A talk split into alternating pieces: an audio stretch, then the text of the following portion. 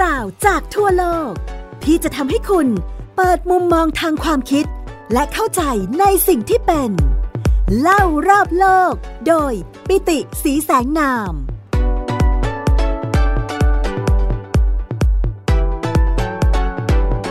สวัสดีครับคุณผู้ฟังที่รักทุกท่านกลับมาพบกับผมปิติสีแสงนามและ Thai พี บี เอส Podcast เล่ารอบโลกกันอีกครั้งหนึ่งแล้วนะครับ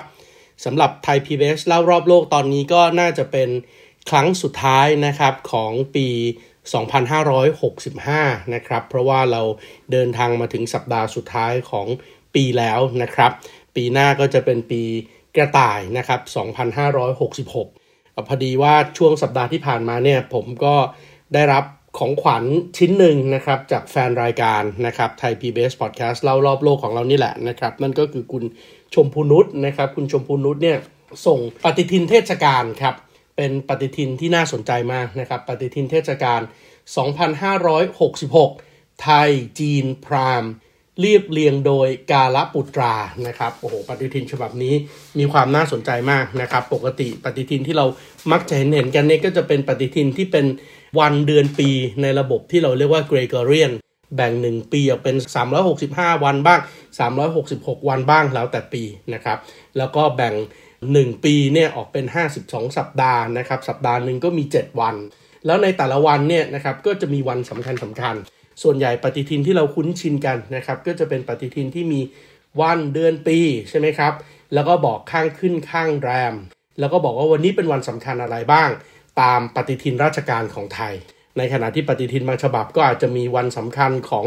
จีนเพิ่มขึ้นมาแต่ว่าปฏิทินฉบับนี้เนี่ยมีความสำคัญมากยิ่งขึ้นที่คุณชมพูนุชส่งมาเพราะว่ามีวันสำคัญของศาสนาพราหมณ์นะครับหรือว่าการบำเพ็ญตบะนะครับการบำเพ็ญการบริจาคทานนะครับการแสดงการเทศกาลสำคัญสำคัญนะครับของศาสนาพราหมณ์ฮินดู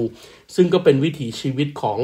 คนจากดินแดนเอเชียใต้โดยเฉพาะในประเทศอินเดียเพิ่มเติมเข้ามาด้วยนะครับโอ้โหก็เลยทำให้ปฏิทินฉบับนี้เนี่ยมีความน่าสนใจมากนะครับแล้วผมเองก็เลยได้ไอเดียว่าเออจริงๆในช่วงของวันปีใหม่แบบนี้เนี่ยสิ่งหนึ่งซึ่งมักจะให้เป็นของขวัญวันปีใหม่ด้วยกันด้วยนะครับไปธนาคารตอนนี้ธนาคารก็แจกกันด้วยนั่นก็คือเรื่องของปฏิทินปฏิทินเนี่ยจริงๆแล้วโอ้โหมีความน่าสนใจมากนะครับแล้วก็มีปฏิทินอยู่หลายฉบับมากประวัติของปฏิทินเองก็มีความน่าสนใจมากเช่นกันด้วยนะครับคำว่าปฏิทินเนี่ยนะครับเป็นคำเรียกในภาษาไทยถ้าเกิดว่าเราคุ้นชินเนี่ยเราก็จะรู้กันว่าโอ้เวลาพูดถึงปฏิทินเนี่ยมันหมายถึงอะไรจริงๆแล้วคำว่าปฏิทินเนี่ยมันไม่ใช่ภาษาไทยนะครับมันเป็นภาษาสันสกฤตครับพจนานุกรมฉบับราชบัณฑิตยสถานเนี่ยนะครับบอกว่าคำว่าปฏิทินเนี่ยมันมาจากภาษาสันสกฤตนะครับที่เรียกว่าปรติทินที่มีความหมายว่าเฉพาะวันหรือว่าสำหรับวันนะครับแล้วก็ถ้าเกิดเป็นคำภาษาไทยที่เราได้มาจากคำภาษาอังกฤษเนี่ยเราก็จะใช้คำว่าเป็นคำนามนะครับหมายความว่าแบบสำหรับดูวันเดือนปีนะครับเพราะฉะนั้นตรงนี้นี่ก็ถือว่าเป็นอีกคำหนึ่งนะครับที่เราเองก็รับคำคำนี้มาจากทางด้านอินเดียแล้วก็เอเชียใต้ที่เขามีภาษาบาลีสันสกฤตเข้ามาเป็นส่วนหนึ่งของภาษาไทย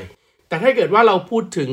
ต้นแบบของคนทั่วโลกนะครับใช้คำคำนี้ก็จะใช้คำว่า calendar นะครับซึ่งคำว่า calendar เนี่ยนะครับจริงๆแล้วเป็นคำที่แผลงมาจากภาษากรีกอีกครั้งหนึ่งนะครับคำภาษากรีกเนี่ยเขาเรียกว่า kalen ภาษาของชาวกรีกโบราณนะครับที่เรียกว่า kalen kalen เนี่ยถ้าเกิดว่าถอดรากศัพท์ออกมาเป็นภาษาอังกฤษเนี่ยจะใช้คำว่า i cry ครับ i cry เอ๊ะถ้าเกิดเราได้ยินคำว่า i cry นะปัจจุบันนี้ก็อาจจะบอกว่าโอ้ฉันร้องไห้ถูกต้องไหมครับแต่จริงๆแล้วคำว่า i cry เนี่ยมันหมายถึงในสมัยโบราณเนี่ยนะครับเราไม่ได้มีเทคโนโลยีการพิมพ์เราไม่ได้มีปฏิทินที่เป็นดิจิตอลติดอยู่ในนาฬิกาติดอยู่ในโทรศัพท์มือถือเพราะฉะนั้นในแต่ละเมืองเนี่ยก็จะต้องมีการบอกวันเวลาใช่ไหมครับการบอกวันเวลาเนี่ยก็จะบางแห่งก็จะเป็นหอคอยสูงสูงใช่ไหมครับเพื่อที่จะมีค้องมีกรองมีอุปกรณ์ต่างๆในการตีบอกวันเวลาและแน่นอนในโลกยุคกรีกโบราณเนี่ยก็จะมีคนทำหน้าที่คอยขานเวลาแล้วก็บอกเวลาครับเพราะฉะนั้นในทุกช่วงเวลาสำคัญในแต่ละวันที่มีการเปลี่ยนแปลงเนี่ยก็จะมีคน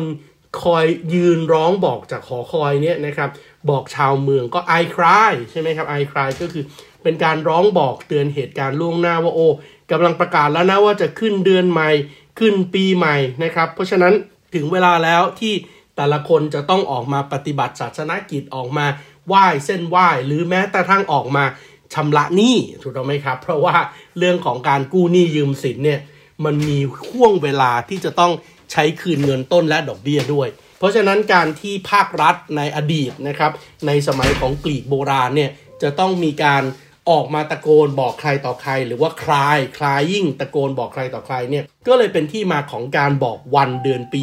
บอกเวลานะครับลากศัพท์ของคำนี้นะครับพอย้อนกลับไปคำว่า i cry หรือว่าคำว่า kalen นะครับในภาษากรีกโบราณเนี่ยก็เลยกลายเป็นเรียกชื่อของปฏิทินออกมานะครับว่าเป็น calendar ต้นกำเนิดของปฏิทินจริงๆเนี่ยโอ้โหในแต่ละชนชาติในแต่ละแอ่งอารยธรรมเนี่ยมันก็มีการพูดถึงเรื่องของระบบปฏิทินที่มีลักษณะแตกต่างกันโดยปกติแล้วเนี่ยปฏิทินที่เรารู้จักกันนะครับก็มักจะแบ่งออกเป็น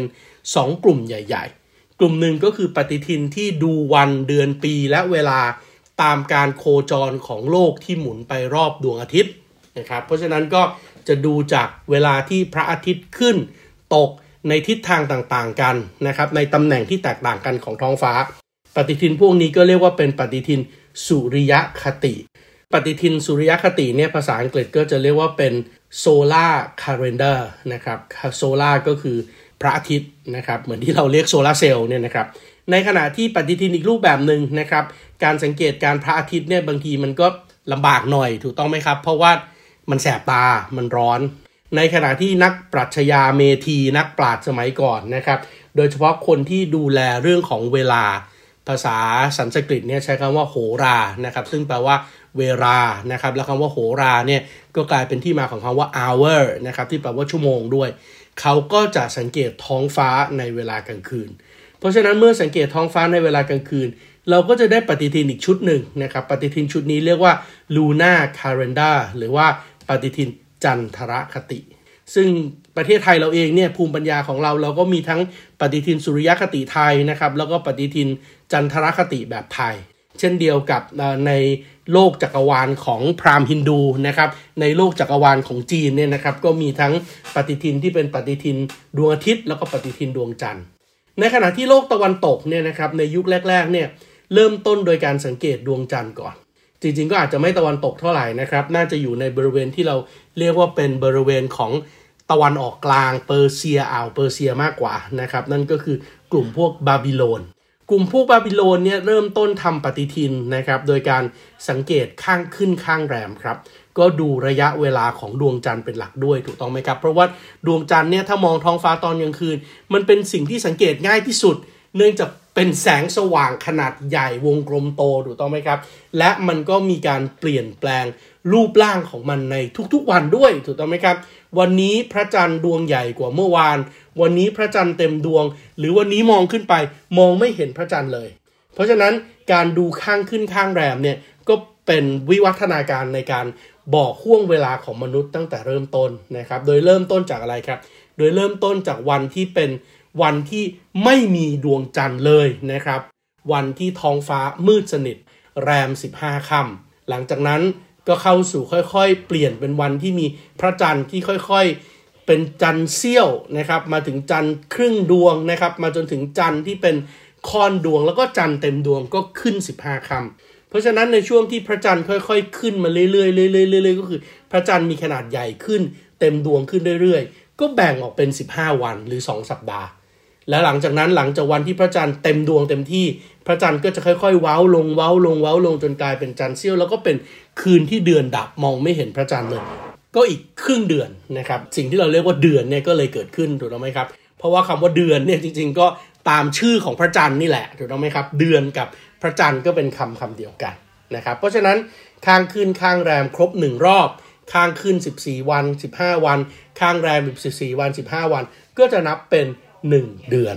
ก็เลยเกิดปฏิทินที่เป็นปฏิทินจันทรคติขึ้นและเท่านั้นยังไม่พอครับนอกจากดูรูปร่างของพระจันทร์แล้วเรากลับพบด้วยครับว่า ตำแหน่งที่พระจันทร์ขึ้นจากเส้นขอบฟ้าในแต่ละวันแต่ละวันและตำแหน่งที่พระจันทร์รับเส้นขอบฟ้าไปในแต่ละวันแต่ละวันเนี่ยมันไม่เหมือนกัน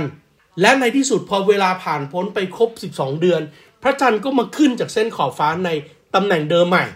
เพราะฉะนั้นเขาก็เลยนับเป็นเดือนได้นะครับว่าในหนึ่งปีเนี่ยมันมีไอ้ข้างขึ้นข้างแรมแบบนี้ที่พระจันทร์ขึ้นจากตำแหน่งต่างๆกันเนี่ยสิบสองรอบ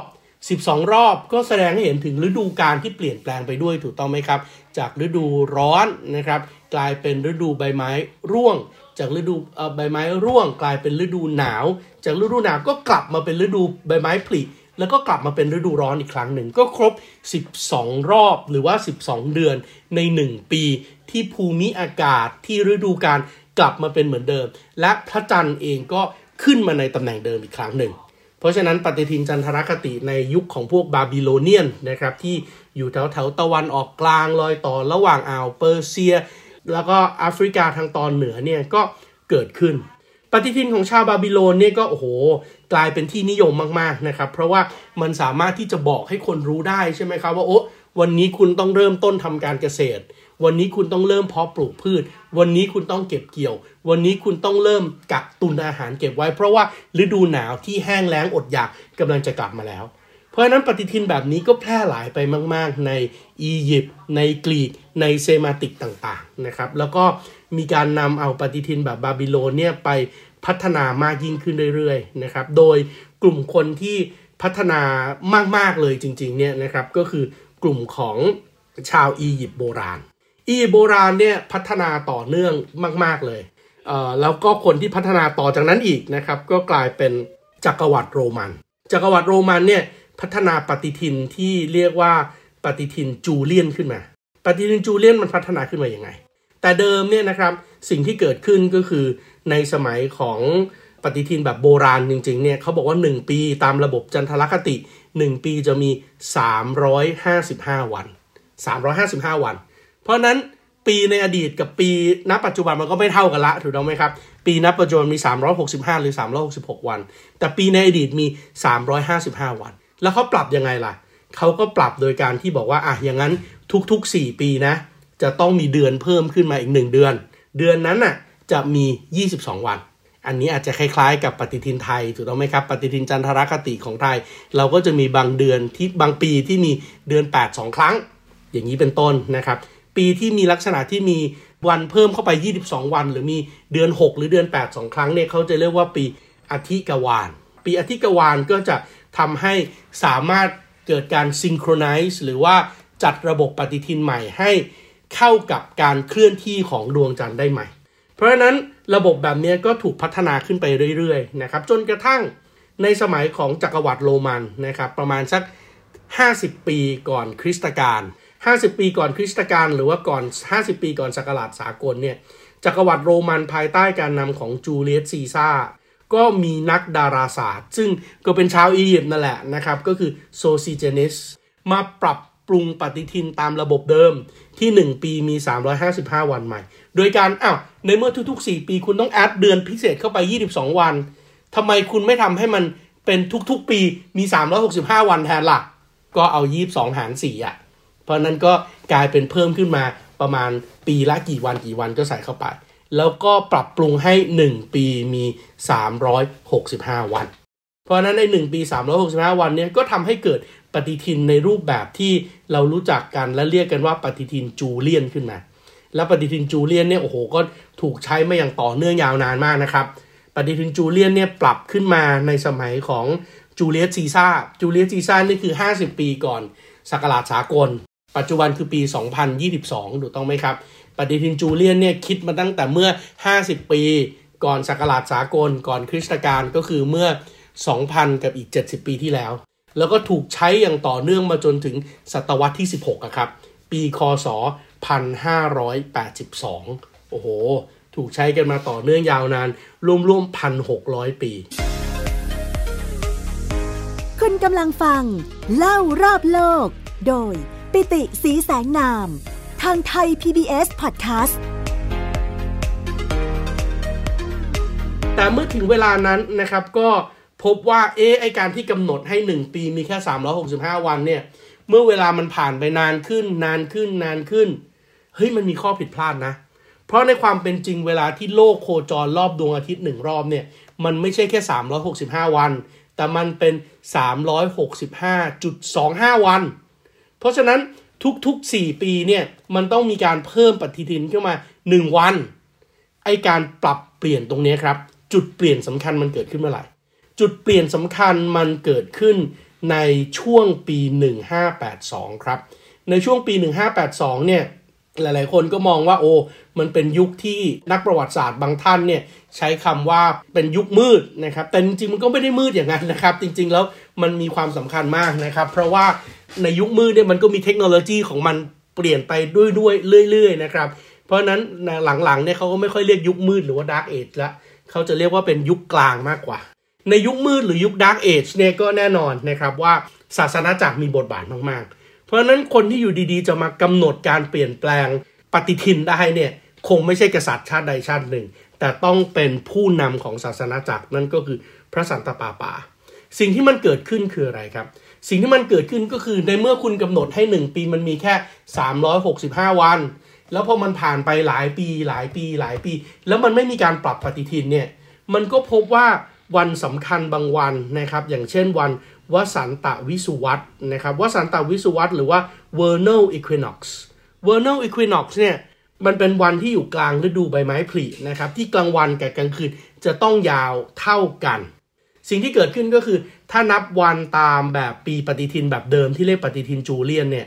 ในปีหนึ่งพันห้าร้อยแปดสิบสองวันวสันตวิสุวัตนะครับหรือว่าวัน Vernal Equinox ที่กลางคืนกับกลางวันจะต้องยาวเท่ากันในฤดูใบไม้ผลิเนี่ยตามปฏิทินมันต้องเกิดในวันที่ยี่สิบเอ็ดมีนาคมแต่จากการสังเกตกลับพบว่าเฮ้ยวันวสันต์อีควินอกซ์นะครับหรือว่าวันวสันตวิสุวัตเนี่ยมันดันไปเกิดขึ้นในวันที่สิบเอ็ดมีนาคมแทนนั่นแปลว่าจากวันนั้นที่ใช้ปฏิทินจูเลียนแล้วกำหนดให้ปีหนึ่งปีมีสามร้อยหกสิบห้าวันเท่านั้นเนี่ยมันทำให้ปฏิทินเกิดการซิงโครไนซ์กับธรรมชาติที่ผิดพลาดละความเชื่อมโยงที่ผิดพลาดละเพราะฉะนั้นพระสันตะปาปา Gregorian ที่สิบสามก็เลยประกาศโอเคอย่างนั้นก็แก้ปัญหาโดยการตัดวันใหม่ในเมื่อวันวสันตวิสุวัตนะครับวันที่กลางวันกลางคืนยาวเท่ากันมันควรจะอยู่ในวันที่สิบเอ็ดมีนาคมไม่ใช่วันที่ยี่สิบเอ็ดมีนาคมเพราะฉะนั้นตั้งแต่วันที่สี่ตุลาคมของปีหนึ่งพันห้าร้อยแปดสิบสองเป็นต้นไปก็คือเหตุการณ์ที่มันผิดพลาดเนี่ยมันเกิดขึ้นในเดือนมีนาและเหตุการณ์ที่ผิดพลาดทีละสิบวันเนี่ยมันส่งผลกระทบมากต่อเรื่องของการคำนวณอาหารการกินคำนวณการเกษตรเกิดความมั่นคงทางอาหารถูกต้องไหมครับเพราะฉะนั้นกว่าจะแก้ปัญหานี้ได้ก็ใช้เวลาปรึกษาหารือกันไปประมาณครึ่งปีดังนั้นพระสันตะปาปา Gregorian ที่สิบสามก็เลยประกาศนะครับให้อย่างนั้นวันที่สี่ตุลาคมของปีหนึ่งพันห้าร้อยแปดสิบสองเนี่ยกลายเป็นวันที่สิบห้าตุลาคมของปีหนึ่งพันห้าร้อยแปดสิบสองละกันก็คือปรับเวลาไปสิบวันแทนดังนั้นวันที่ห้าตุลาคมของปีหนึ่งพันห้าร้อยแปดสิบสองก็เลยไม่มีห้า หก เจ็ด แปด เก้า สิบ สิบเอ็ด สิบสอง สิบสาม สิบสี่ตุลาคมของปีหนึ่งพันห้าร้อยแปดสิบสองไม่มีแล้วกระโดดจากสี่ตุลาคมปีหนึ่งพันห้าร้อยแปดสิบสองเป็นวันที่สิบห้าตุลาคมปีหนึ่งพันห้าร้อยแปดสิบสองเลยแล้วหลังจากนั้นก็ค่อยใช้ระบบที่เรียกว่าปีอธิกสุรทินนะครับก็คือทุกๆสี่ปีจะมีวันพิเศษเพิ่มขึ้นมาหนึ่งวันนะครับนั่นก็คือเดือนกุมภาพันธ์จะมีวันที่ยี่สิบเก้ากุมภาพันธ์แล้วก็มีการกำหนดให้ทุกๆวันที่หนึ่งของเดือนมกราคมของแต่ละปีเนี่ยเป็นวันที่มามาร์กหมุดหมายกันว่านี่คือวันขึ้นปีใหม่แบบสากลตามวิธีคิดของโลกในโลกตะวันตกนะครับเรียกว่าปฏิทิน Gregorian ตามชื่อของพระสันตะปาปา Gregory ที่สิบสามเพราะฉะนั้น Gregorian ก็เลยกลายเป็นปฏิทินที่เราใช้กันอยู่ในทุกวันนี้นะครับจริงๆแล้วยังมีปฏิทินอยู่อีกหลายรูปแบบมากๆนะครับแล้วก็อีกหนึ่งปฏิทินเองที่ผมก็ไปเจอข้อเขียนนะครับนำมาเผยแพร่นะครับใน Facebook ตอนนี้ด้วยนะครับเป็นบทความของนักข่าวคนสำคัญอีกท่านหนึ่งนะครับก็คือคุณปวินมัยบ่ายคล้อยนะครับเอาข้อมูลจากงานนิทรรศการโหราศาสตร์นำเอียงนะครับที่จัดแสดงที่ The Art Book Shop นะครับ Central Embassy ชั้นหกเนี่ยนะครับมาเขียนแล้วก็เออน่าสนใจมากเพราะว่าสำหรับคนไทยเราเนี่ยนอกจากปฏิทินเกรโกเรียนแล้วอีกหนึ่งปฏิทินที่เราใช้กันมาตลอดนะครับก็คือปฏิทินจีน หลายๆท่านอาจจะเคยเห็นใช่ไหมครับปฏิทินจีนที่เป็นรูปเซียนนะครับแล้วก็หลายท่านชอบปฏิทินจีนมากเพราะว่าใกล้ๆวันที่สิบหกกับใกล้ๆวันที่หนึ่งของแต่ละเดือนเนี่ยมันจะมีตัวเลขพิเศษอยู่ในวันที่นั้นด้วยก็เลยขออนุญาตนำเอาข้อเขียนนี้มาเล่าเพิ่มเติมในรายการนะครับนั่นก็คือปฏิทินน้ำเอียงปฏิทินน้ำเอียงเนี่ยมีความสำคัญมากๆนะครับเป็นปฏิทินเชื้อสายไทยจีนที่อยู่คู่กับคนไทยเชื้อสายจีนมากว่าสี่สิบปีขออนุญาตนำเอาเนื้อหาส่วนนี้มาเล่าให้ฟังนะครับว่าปฏิทินน้ำเอียงนะครับเป็นปฏิทินนะครับที่เรามักจะเห็นกันนะครับก็คือปฏิทินจีนสีแดงนะครับที่มีรูปรูปเทพเจ้าซิ่วและเด็กๆเป็นของคู่บ้านชาวไทยเชื้อสายจีนหลายครอบครัวมานานกว่าสี่ทศวรรษเป็นของคู่บ้านเลยนะครับเราเห็นกันบ่อยๆนะครับเพราะว่านอกจากบอกวันเดือนปีแล้วเอกลักษณ์ของปฏิทินนี้ก็คือการบอกเลิกยามมงคลและข้อควรระวังในการทำกิจกรรมต่างๆตามหลักโหราศาสตร์จีนโบราณปฏิทินนี้มีชื่อว่าปฏิทินนำเอียงนะครับนิทรรศการโหราศาสตร์นำเอียงที่จัดแสดงที่ The Art Book Shop ให้ข้อมูลของปฏิทินนำเอียงว่าน้ำหมายถึงทิศใต้นะครับเอียงหมายถึงพระอาทิตย์นำเอียงจึงหมายถึงการนิยามว่าแสงอาทิตย์จากแดนใต้ที่เปลี่ยนไปด้วยความดีงามและความเจริญรุ่งเรืองนายเฮียงแซ่โง่หรือชินแสเฮียงชาวจีนแต้จิ๋วเดินทางมาจากมณฑลกวางตุ้งประเทศจีนเมื่อปีพุทธศักราช สองพันสี่ร้อยแปดสิบสอง มาตั้งรกรากที่อำเภอหัดใหญ่จังหวัดสงขลาโดยนำความรู้ด้านโหราศาสตร์จีนมาประกอบอาชีพด้วยความเชื่อว่าโชคชะตาของมนุษย์ต่างกันหากเข้าใจดวงชะตาของตัวเองก็จะสามารถปรับเปลี่ยนวิถีให้วิถีชีวิตให้เหมาะสมและนำไปสู่ความรุ่งเรืองได้ชินแสเฮียงเชี่ยวชาญเรื่องการดูโหงเฮงการขึ้นดวงด้วยวิธีปาจื้อการดูฤกษ์มงคลต่างๆจนมีชื่อเสียงเป็นที่ยอมรับและย้ายมาอยู่กรุงเทพก่อตั้งสำนักโหราศาสตร์นำเอียงในปีพุทธศักราช สองพันสี่ร้อยเก้าสิบเก้า ชินแสเฮียงมีความตั้งใจอยากจะเผยแพร่โหราศาสตร์จีนให้กับชาวจีนพ้นทะเลจึงได้นำตำรานำเอียงไปเผยแพร่ในปีพุทธศักราช สองพันห้าร้อยสิบหก และได้รับความนิยมอย่างมากต่อมาในปีพุทธศักราช สองพันห้าร้อยยี่สิบเก้า ลูกชายของชินแสเฮียงทายาทรุ่นที่สองได้พัฒนาเนื้อหาโดยการนำโหราศาสตร์จีนผนวกกับเนื้อหาของปฏิทินไทยนะครับก็เมื่อกี้ก็คือปฏิทิน Gregorian ที่ผมบอกปรับรูปแบบเป็นรายเดือนรายวันและปฏิทินตั้งโต๊ะเพื่อให้ใช้งานได้ง่ายขึ้นจนถึงปัจจุบันปีพ.ศ. สองพันห้าร้อยหกสิบห้า ทายาทรุ่นที่สามของชินแสเฮียงยังคงสืบทอดความรู้เรื่องภาษาจีนและโหราศาสตร์จีนควบคู่กับการเผยแพร่ปฏิทินนำเอียงในช่องทางแพลตฟอร์มต่างๆเพื่อให้ผู้คนเข้าถึงและสนใจได้มากยิ่งขึ้นอันนี้ก็เป็นที่มาของปฏิทินที่เรารู้จักกันดีนะครับก็คือปฏิทินจีนนะครับว่าโอ้ปฏิทินนำเอียงนี่มาจากไหนจริงๆยังมีเกล็ดความรู้ที่น่าสนใจเกี่ยวกับปฏิทินจีนปฏิทินพราหมณ์ปฏิทินไทยอีกเป็นจำนวนมากนะครับแล้วเดี๋ยวผมจะค่อยๆนำมาขยายความต่อไปในตอนหน้าครับสำหรับวันนี้ Thai พี บี เอส Podcast เล่ารอบโลกและผมปิติศรีแสงนามขอส่งท้ายปีเก่า สองพันห้าร้อยหกสิบห้า นะครับด้วยเรื่องราวของปฏิทินแล้วก็ขออาราธนาคุณพระศรีรัตนตรัยนะครับแล้วก็สิ่งศักดิ์สิทธิ์ทั้งหลายนะครับที่คุณผู้ฟังนับถือนะครับเคารพบูชาจงช่วยกันอำนวยอวยพรนะครับให้ปีใหม่นะครับสองพันห้าร้อยหกสิบหกนะครับสองพันยี่สิบสามเป็นอีกหนึ่งปีที่ดีของคุณผู้ฟังทุกท่านนะครับขอให้สุขสมหวังนะครับมีสุขภาพร่างกายสุขภาพจิตใจสุขภาพสติปัญญาที่พัฒนาเจริญรุ่งเรืองแข็งแรงนะครับผมปิติศรีแสงนามขอลาไปก่อนสวัสดีครับติดตามรับฟังรายการเล่ารอบโลกได้ทางเว็บไซต์และแอปพลิเคชัน Thai พี บี เอส Podcastและติดตามความเคลื่อนไหวรายการได้ที่สื่อสังคมออนไลน์ไทย พี บี เอส Podcast ทั้ง Facebook, Instagram, YouTube และ Twitter ไทย พี บี เอส Podcast Build the World via the Voice